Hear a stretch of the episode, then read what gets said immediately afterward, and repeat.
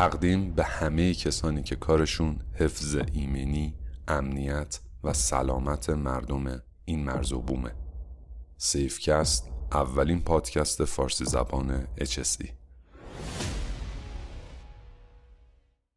Safety is on.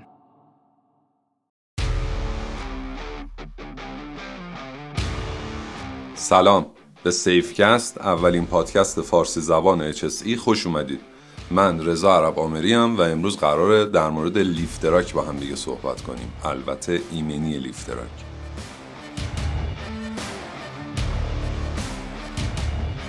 خب، همونطور که میدونید یکی از معضلات ما توی مجموعه هایی که مشغول به کار هستیم بحث جابجایی باره. توی هر صنعتی که میری بنا به نوع صنعت و شرایطی که داره دارن از تجهیزات مختلفی استفاده میکنن و اکثر افرادی که توی کارخونه ها مشغول به کار هستن و درگیر کار هستن با لیفتراک به نوعی آشنا هستن. در هر حال یکی از تجهیزاتیه که توی خیلی از مجموعه ها استفاده میشه و کاربردش هم خدایی زیاده. رو همین حساب تصمیم گرفتیم با توجه به اینکه چندین و چند حادثه هم توی این یکی دو ماه اخیر در مورد لیفتراک گزارش شده، یک پادکست یا یک اپیزود بهش تخصیص بدیم، در موردش یک کوچولو صحبت کنیم و موارد مهمی که در مورد لیفتراک مطرح هست رو با همدیگه پیش ببریم.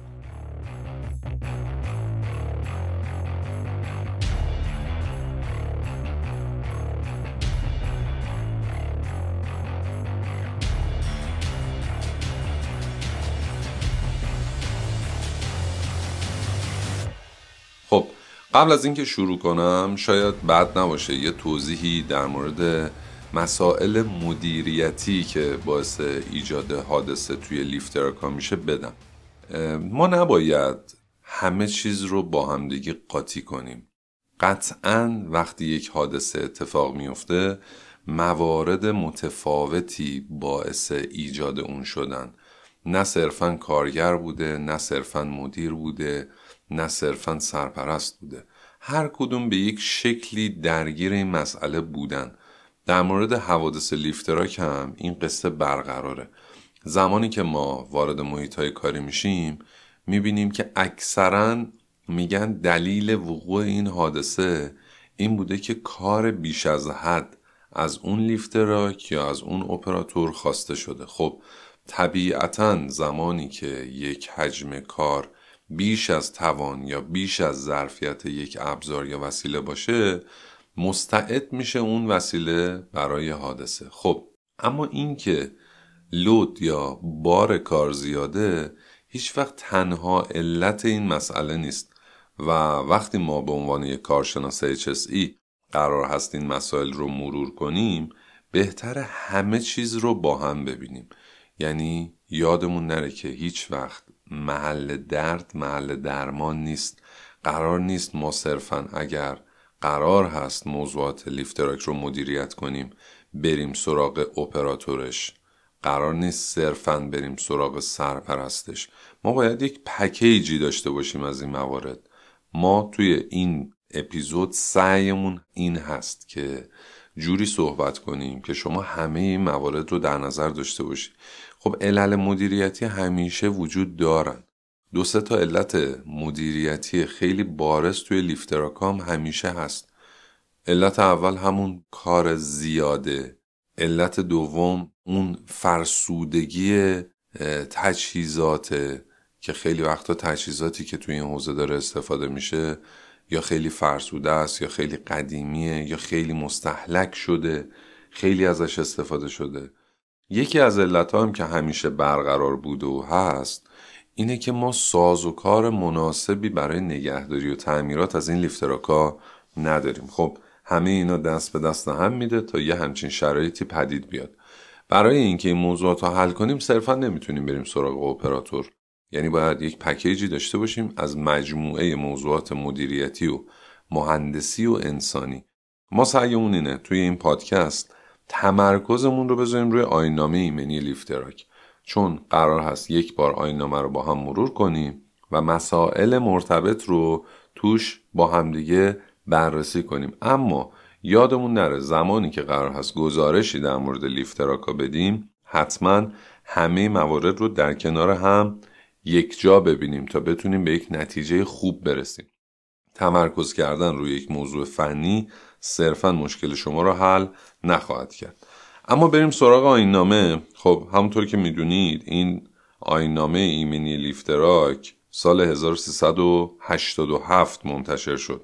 خب آیین نامه شصت و چهار تا ماده داره و مسائلی که داخلش مطرح شدن مسائلیه که در این حال که خیلی ساده است مسائل مهم و حادثه خیز لیفتراکه. بد نیست با هم یک مروری روی آیین نامه داشته باشیم و اون موارد مهم رو که از نظر ما موارد کلیدی هم هستن روش یک تأکیدی توی آیین نامه بکنیم. خب توی قسمت هدف یه توضیح داده به منظور تأمین و ارتقاء سطح ایمنی و حفاظت نیروی کار و همچنین صیانت نیروی انسانی و منابع مادی کشور و ایمنسازی محیط کارگاه‌ها و پیشگیری از حوادث منجر به صدمات جانی و خسارات مالی، مقررات این آیین نامه به استناد ماده هشتاد و پنج قانون کار تدوین شده است. فصل اول تعاریف. توی تعاریف چند تا تعریف مهم آورده. اول از همه خود لیفتراک.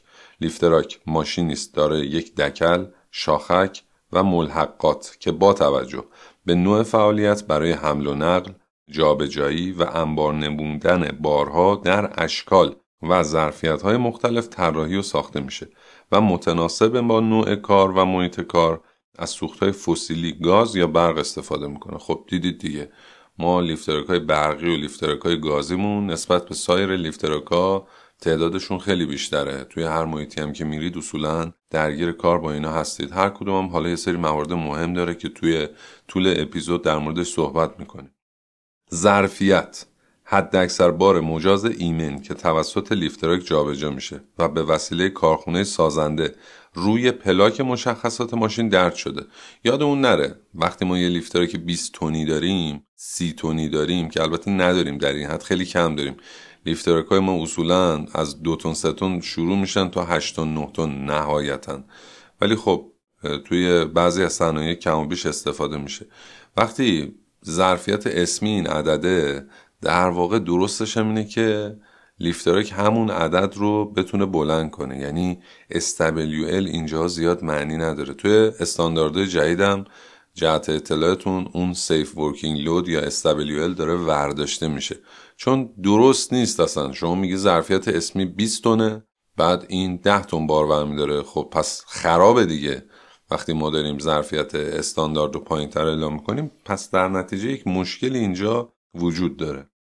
ملحقات لیفتراک، کلیه تجهیزاتی که توسط شرکت سازنده لیفتراک مطابق با استانداردهای لازم برای حمل و جابجایی بارهای خاص به دکل یا شاخک لیفتراک اضافه میشن. پس یا به دکل اضافه میشن یا به شاخک، مثل تجهیزاتی که شما واسه جابجایی بشکه داری. خیلی هم زیادن دیگه، قطعا همتون دیدید. تجهیزات کنترلی، تجهیزاتی نظیر گیج ها، کنترل کننده ها و نشانگرهای سرعت که به وسیله آنها وضعیت و عملکرد لیفتراک تحت کنترل در میاد. خب اینم که تکلیفش مشخص.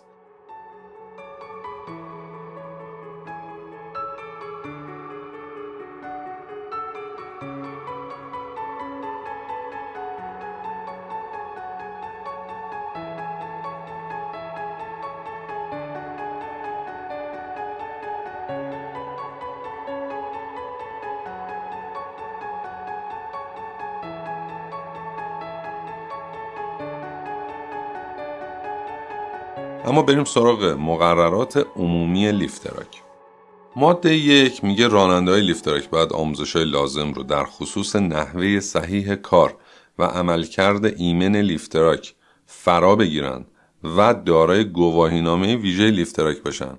حالا از این چه برداشتی میکنید؟ یک، شما باید آموزش برای لیفتراکتون بذارید. قانون داره میگه آموزش بذارید.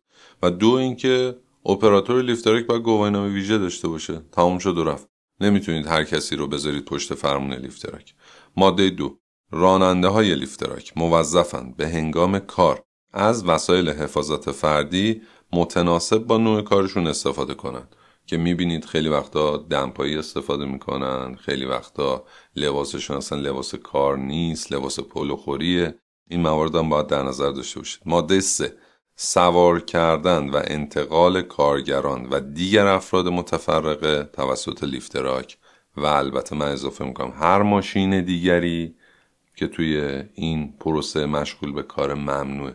شما کسی رو نباید سوار کنی. این همه ما حادثه دادیم، طرف داشته پیاده میشده، افتاده زیر بار، نمیدونم حواس راننده یا اپراتور رو پرت کرده. به هر حال این قصه از قدیم ممنوع بوده و هست. در هنگام رانندگی با لیفتراک استفاده از کمربند ایمنی الزامیه، چون اگر در حال سقوط کردن باشی، کمربند نبسته باشی، اول تو میفتی بعد لیفتراک میفته رود. پس بنابراین کمربند رو همیشه در هر شرایطی توی کنترل‌های عملیاتیتون چک کنید. در صورت که لیفتراک یا باران به هر علت دچار عدم تعادل یا واژگونی گردد، راننده نباید تا رفع کامل خطر از داخل کابین خارج بشه. طبیعیه دیگه، اگر شما به هر دلیلی خارج بشی، خدای نکرده اون لیفتراک مثلا داره چپ میکنه، شما میپری پایین که نباید بپری، اونم متاسفانه سقوط میکنه روی شما. ماده شش، چیدمان محصولات و مواد در طول مسیر و تقاطع کارگاه ها باید به گونه‌ای باشد که راننده از دید کافی برخوردار باشه. ما اصولا مشکل انبار داریم توی شرکت ها، بار میان وسط مسیر توی اون چهارراه‌ها و سه‌راه‌ها میچینن، خیلی وقتا دید راننده رو کور میکنن. اینم به این علت نوشته شده. ماده هفت، محدوده عملیات و تردد لیفتراک در کارگاه باید به طور واضح و مشخص علامت گذاری گردن. بچه ها ما سه مدل رنگ داریم، رنگ سرد، رنگ گرم، رنگ دو فازه. اینجا حتما باید رنگ دو فازه استفاده کنید، چون هر رنگ دیگه ای استفاده کنید خیلی سریع بر اثر اصطکاک از بین میره. ماده هشت، تردد کارگران و افراد متفرقه در محدوده حرکت لیفتراک ممنوعه. شما این دو تا مسیر رو جدا کنید، شفاف باشه، یه جوری شفاف باشه که حتی کسی سایت شما رو نمیشناسه متوجه بشه که اینجا قراره آدم بره، اونجا قراره لیفتراک بره. اگر راه داره نردم بذارید که دیگه عالی میشه. ماده نه، کارفرما مکلفه با ایجاد نقاط و خطوط رنگامیزی شده محلای عبور و مرور کارگران و افراد متفرقه رو مشخص کنه، همینی که گفتیم. ماده ده، محدودیت سرعت حرکت لیفتراک در تمامی مسیرها باید مشخص و روی تابلوی راهنما نمایش داده بشه. اصولاً پنج کیلومتر میذارن، حالا بعضیا دیگه خیلی شرایطشون خاصه ده کیلومتر میذارن. به هر راننده‌ای هم که میگی چرا رعایت نمی‌کنی میگه حجم کارم زیاده. زیاد درگیر این مسائل نشید. بهترین حالت هم اینه که محدود کننده سرعت بذارید واسهشون که اصلا سرعت رو نتونن از اون حدی که هست بیشتر کنن. بهترین راهی که میتونه نتیجه بده. ماده یازده، درهای خروجی، کانال‌ها، موانع، حفاظ‌ها و ستون‌های موجود در محوطه کارگاه که در مسیر تردد لیفتراک‌ها میباشند باید به گونه‌ای رنگ‌آمیزی بشن که به سهولت قابل رؤیت بشن. واضح بود. ماده دوازده، رنگ بدنه لیفتراک باید کاملا مشخص و متمایز از رنگ محیط باشه. ماده سیزده، راننده‌های لیفتراک مکلفن ضمن رعایت قوانین و مقررات راهنمایی و رانندگی از مسیرهای مشخص شده تردد کنند. پس نافذ قوانین راهنمایی رانندگی در رانندگی لیفتراک. اگر تصادف کنید اون قوانین قوانین نافذیه، حتی میتونه افسر بیاد کروکی بکشه وسطتون. ماده چهارده، توقف لیفتراک در مقابل تاسیسات مربوط به گاز، برق، آتش نشانی، پله‌های اضطراری، آسانسور و تجهیزات امدادی ممنوعه. خیلی شفاف بود. ماده پانزده، حرکت لیفتراک‌ها فقط در صورتی مجازه که شاخک‌های اونها در پایین‌ترین حد ممکن قرار بگیره. این هم برای رفت و آمدهای طولانی هم برای رفت و آمدهای کوتاه مهمه بچه‌ها.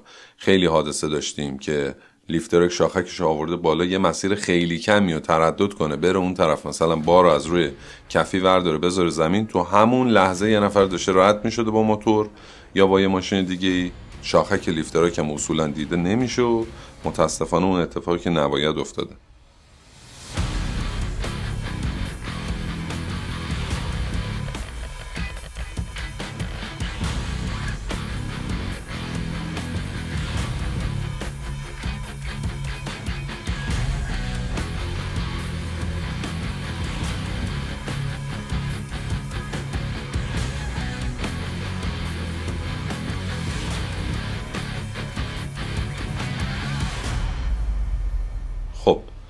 ماده شانزده میگه راننده ها در هنگام رانندگی باید از انجام عملیاتی نظیر خوردن، آشامیدن و استعمال دخانیات و صحبت با تلفن همراه و استفاده از داروهای خواب‌آور و هر گونه شوخی و اعمال غیرایمن که باعث عدم تمرکز میشه خودداری کنند.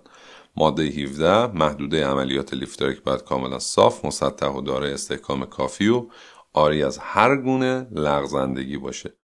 ماده هجده، استفاده از لیفتراک و ملحقات آن برای حمل و جابجایی بار با ظرفیت بیش از حد مجاز ایمن ممنوعه. خب خیلی وقتا بچه‌ها بهونه دارن اینجا که آقا به ما گفتن اینو باید بلند کنیم، ما نمیدونیم مثلا این چقدره، نمیدونستیم چقدره. توزین بار یه مسئله خیلی مهمیه و در واقع وقتی شما به عنوان مسئول ایمنی داری کار میکنی حتما باید حواست به این قصه باشه چه باری داره میاد تو کارخونه، وزنش چقدره، اصلا ظرفیت لیفتراک من جواب این رو میده یا نه. چون شما حواست نباشه اصولا اپراتور توجهی به این قصه ها نمیکنه. ماده نوزده، کارفرما مکلف به استفاده از لیفتراک و ملحقات سالم، ایمن و متناسب با شرایط محیط کارگاه و نوع بار. خب کارفرما مکلف هست ولی اینو که انجام نمیده خیلی وقتا. ما باید بریم دنبالش، حل و فصلش کنیم. کارفرما هم باید در جریان بذاریم که حادثه اتفاق بیفته و لیفتراک مشکل داشته باشه و مورد داشته باشه مقصر صد درصد خودشه. ماده بیست، در حمل و نقل و جابجایی بارهایی که راننده از دید کافی برخوردار نیست انتخاب روش‌های ایمن برای جابجایی بار الزامیه. یا باید دوربین بذاری، یا باید آینه بذاری، یا باید دنده عقب بره، یا باید یه نفر کنارش باشه. اصولا یکی از این راه‌ها رو باید انتخاب کنی. خب حمل و جابجایی بارهای با طول زیاد و دارای نوسان باید در پایین‌ترین حد ممکن و رعایت کلیه مسائل ایمنی انجام بشه. مشخصه. ماده بیست و دو، جابجایی و حمل بار در صورتی که باعث عدم تعادل بار لیفتراک گردد ممنوع است. ماده بیست و سه، سوار نمودن افراد یا اضافه کردن وزنه در عقب لیفتراک برای ایجاد تعادل ممنوعه. اینم که احتمالاً حوادثشو دیدید دیگه، الا ماشاءالله زیادم هست. یه نفر میذارن اون عقب بتونن بار بیشتری بلند کنن. هیچ وقت شما نباید به وزن تعادلی چه وزنه اضافه کنی چه آدم اضافه کنی، فرقی نمیکنه. خب ماده بیست و چهار، ترمز ناگهانی لیفتراک برای تخلیه بار اکیداً ممنوعه. ترمز زمانی که شما بارت یه خوردم نامتعادل باشه ناگهان باعث واژگون شدن لیفتراک میشه. باید حواستون به این قصه باشه. فیلم ازش زیاده، به نظرم فیلم ها رو یه مروری بکنید. ماده بیست و پنج، برای جابجایی بار نباید آن را با شاخک لیفتراک به جلو هل داد. من یه چیز دیگه هم اضافه کنم، نبایدم با لیفتراک کشید بار رو. یکی از مشکلاتیه که زیاد میبینید اون باری که ته کانتین هست و خیلی وقتا به جایی که برن با آرامش پیاده کنن میندازن پشت شاخک لیفتراک میکشن. این باعث میشه که چون شاخک واسه اون کار طراحی نشده پیچ و موراش راحت شل بشه و امکان باز شدنشون باشه. خب ماده بیست و شش، استفاده از دو یا چند لیفتراک برای حمل یک بار و یا افزایش ارتفاع عمل کرد ممنوعه. این لیفتراک میره رو اون لیفتراک، اون یکی میره بار بلند میکنه. الا ماشاءالله هم دیدیم. ماده بیست و هفت، راننده های لیفتراک باید در خصوص نحوه استفاده از ملحقات آموزش های لازم رو دیده و مستندات آن در پرونده وی ثبت و نگهداری گردد. ببین ماده بیست و هفت خیلی شفاف داره میگه باید دوره آموزشی ایمنی لیفتراک واسه اپراتورات برگزار کنی. تموم شد و رفت. ماده بیست و هشت، راننده لیفتراک باید آگاهی لازم در خصوص نوع، حجم، وزن، مرکز ثقل و روش صحیح حمل بار را کسب کند و از ایمن بودن مسیرهای تردد اطمینان حاصل کند. خب میدونید دیگه بچه‌ها، بین دوتا چرخ جلو و مرکز در واقع ثقل خود لیفتراک که یه دونه در واقع مثلث میشه، این سه تا نقطه رو به هم دیگه وصل کنی، جاییه که باید مرکز ثقل بار و لیفتراک قرار بگیره، مرکز ثقل تعادلیشون. از اون مثلث بیرون بشه این مرکز ثقل لیفتراک سقوط میکنه.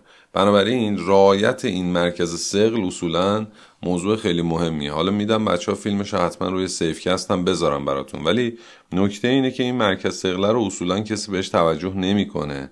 اپراتورها کلا فکر نمیکنن خیلی وقتا به این قصه، فقط کار میکنن و برای همینم آمار واژگونی لیفتراک خیلی رفته بالا.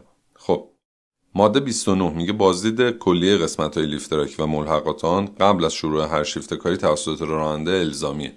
چک لیست باید بهشون بدید، تیک بزنن، امضا کنن. زمان تحول، تغییر و تحول هم باید این اتفاق بیفته تا خیالتون راحت بشه همه آیتم ها چک شده. اگر این کارو نکنید لیفتراک خراب میشه، کسی هم مسئولیت بچه قبول نمیکنه. یعنی هر کیو میگه آقا تو خرابش کردی میگه نه شیفت قبلی خراب شده.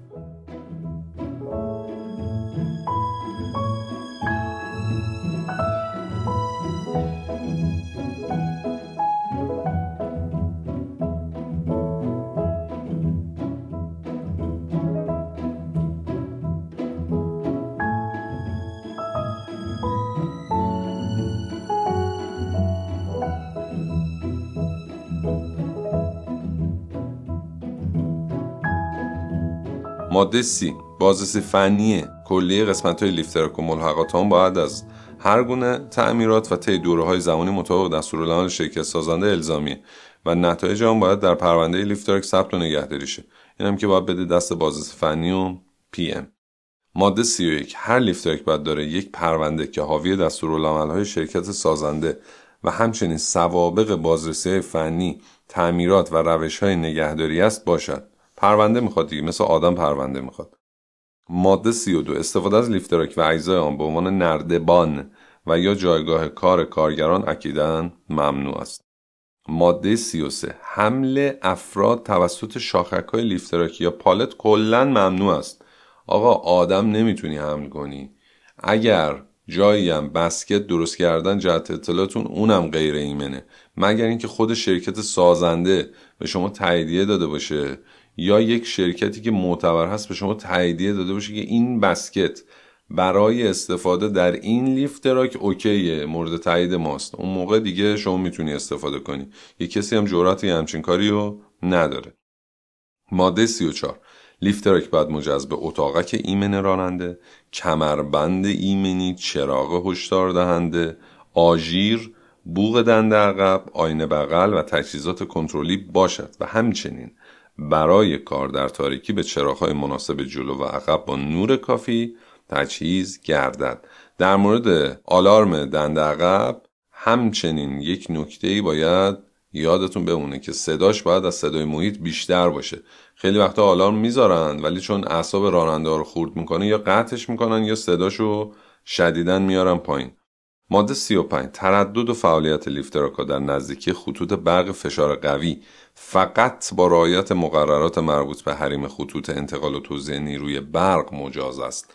پس بنابراین اون سه متر و شش متر و نه متر رو باید در نظر داشته باشید. ماده سی و شش میگه راننده لیفتراک باید از رانندگی با دست‌ها و کفش‌های خیس، روغنی و یا آغشته به مواد لغزنده خودداری نماید. و ماده سی و هفت میگه که اعضای بدن راننده و یا دیگر کارگران تحت هیچ عنوان نباید در بین قطعات متحرک لیفتراک قرار بگیرد. البته طرف مغزش درد نمیکنه که این کارو بکنه ولی به هر حال گفته دیگه.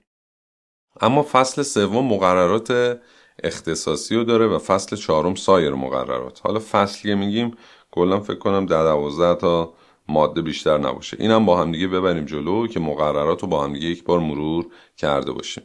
ماده سی و هشت، قرار دادن شاخک روی زمین، کشیدن ترمز دستی، خاموش نمودن موتور و کلید قطع کن و خارج کردن کلید از سوئیچ قبل از ترک لیفتراک الزامیه. ولش نکن در امان خدا. خلاصش اینه، میگه شاخک‌ها رو بیار پایین، دستی رو بکش، خاموش کن، سوئیچ رو وردار، بعد برو خونتون. یا اصلا پنج دقیقه هم کار داری این کارا رو بکن بعد برو خونتون.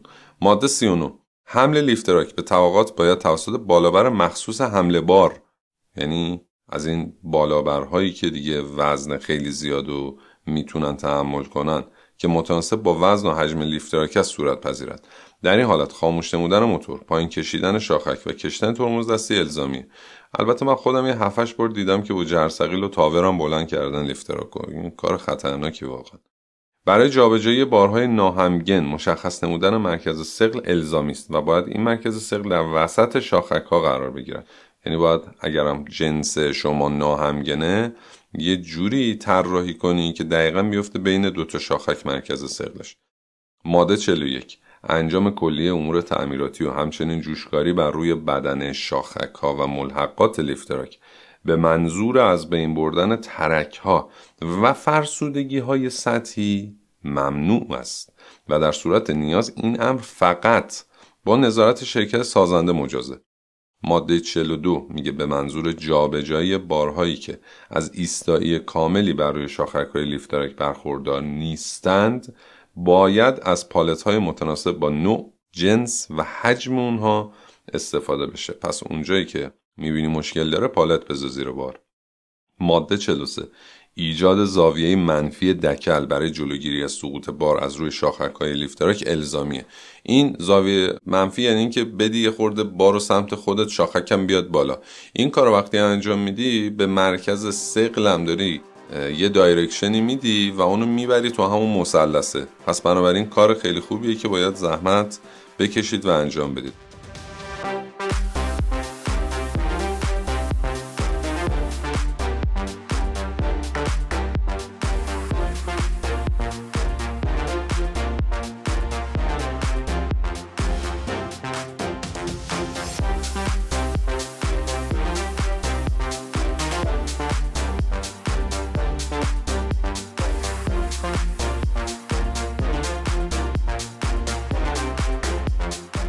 ماده چهل و چهار، قرارگیری نوک شاخک روی زمین برای تخلیه بار الزامی است.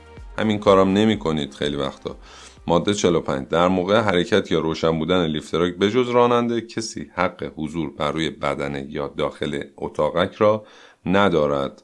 ماده چهل و شش، حضور شما، تردد و انجام هر گونه عملیات اجرایی و تعمیراتی در زیر شاخک یا ملحقات لیفتراک ممنوعه. این فیلمش هم هست تو اینستا، توی واتساپ، توی تلگرام، هر جایی سرچ کنید هست. طرف زیر شاخک وایساده و اینکی داره تعمیر میکنه، یوهو هیدرولیک از بین میره، شاخک میاد میخوره رو سر بنده خدا.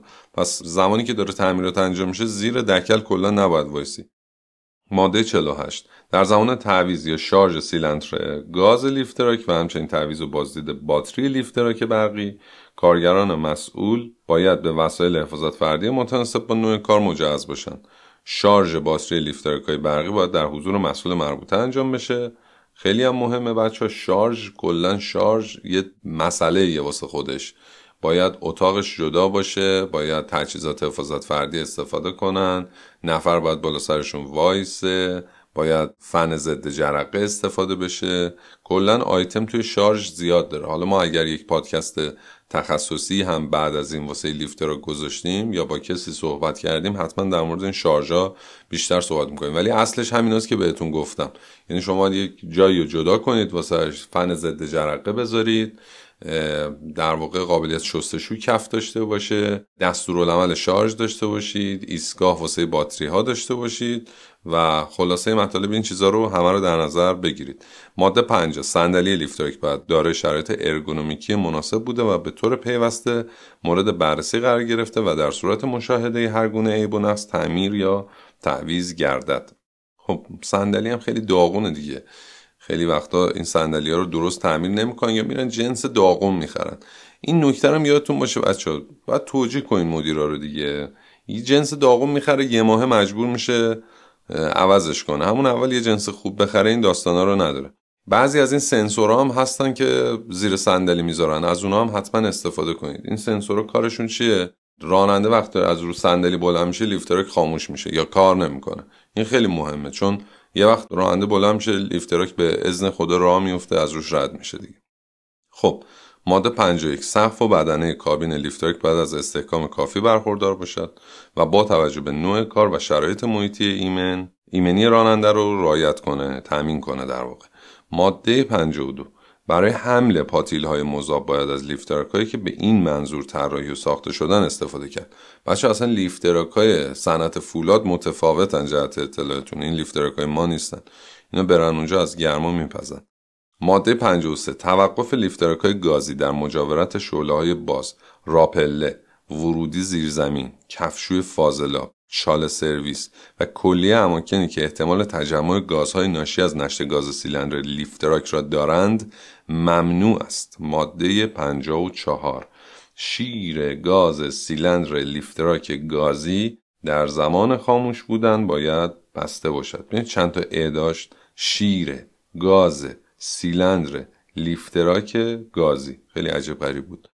ماده پنجاه و پنج، به منظور پیشگیری از خطر انفجار و اشتعال، تعویض کپسول‌های گاز باید با موتور خاموش و در خارج از محیط سربسته کارگاهی و با نظارت سرپرست کارگاه و با رعایت کلی مقررات ایمنی صورت پذیرد. واقعا این خطر انفجار اشتعال تو این کپسول خیلی زیاده بچه‌ها. کپسول هم اکثرا قدیمی و درو و داغونن. اینا حتما رعایت بکنید. ماده پنجاه و شش، هنگام حمل و جابجایی بار در سرازیری راننده لیفتراک فقط مجاز به حرکت با دنده عقب می باشد. باید اینوری بره دیگه. اما فصل چهارم که چند تا ماده هم بیشتر نداره نوشته سایر مقررات. اینا چی هن؟ نصب لوح فلزی حاوی مشخصات فنی روی بدنه لیفتراک الزامیه. حتما باید یه پلاکی بچسبونید همه چی روش باشه. رعایت دستورالعمل‌های شرکت‌های سازنده برای کلیه عملیات بهره‌برداری الزامیه و تعمیرات البته. ماده پنجاه و نه، بارهایی که احتمال ریزش، لغزش یا سرخوردنشون وجود داره باید به طور اطمینان بخشی مهار و سپس حمل بشن. خیلی جا میبینیم که بارو برمی دارن با چسب میچسبونن، نمیدونم یه بند میندازن دورش، از این داستانا زیاده، باید حواستون بهش باشه. ماده شصت، قرار دادن بارها بر روی یکدیگر و یا داخل قفسه‌ها باید متناسب با ظرفیت بار و استقامت اون باشه. ماده شصت و یک، اخذ تاییدیه بازرسی فنی و سالیانه لیفتراک‌ها یا از شرکت سازنده یا مرکز رسمی و معتبر مورد تایید وزارت کار و امور اجتماعی الزامی. یعنی تو آیین‌نامه داره میگه یا باید سازنده تاییدیه بده بهتون یا مشاوره حفاظت فنی و شرکت‌های مورد تایید اونها باید این کار رو انجام بدن. ماده شصت و دو میگه استفاده از شعله باز برای نشیابی گاز در لیفتراک اکیداً ممنوعه. و ماده شصت و سه، با عنایت به ماده هشتاد و هشت قانون کار، کلیه وارد کنندگان، تولید کنندگان، فروشندگان، عرضه کنندگان و بهره برداری کنندگان از ماشین‌های لیفتراک مکلف به رعایت استاندارد تولید و موارد حفاظتی و ایمنی که در کتابچه اطلاعات فنی لحاظ شده هستند. و ماده شصت و چهار گفته مسئولیت رعایت مقررات این آیین‌نامه بر عهده کارفرمای کارگاه بوده و در صورت وقوع هر گونه حادثه به دلیل عدم توجه کارفرما به الزام قانونی مکلف به جبران کلی خسارات وارد به زیان دیدگان می باشد.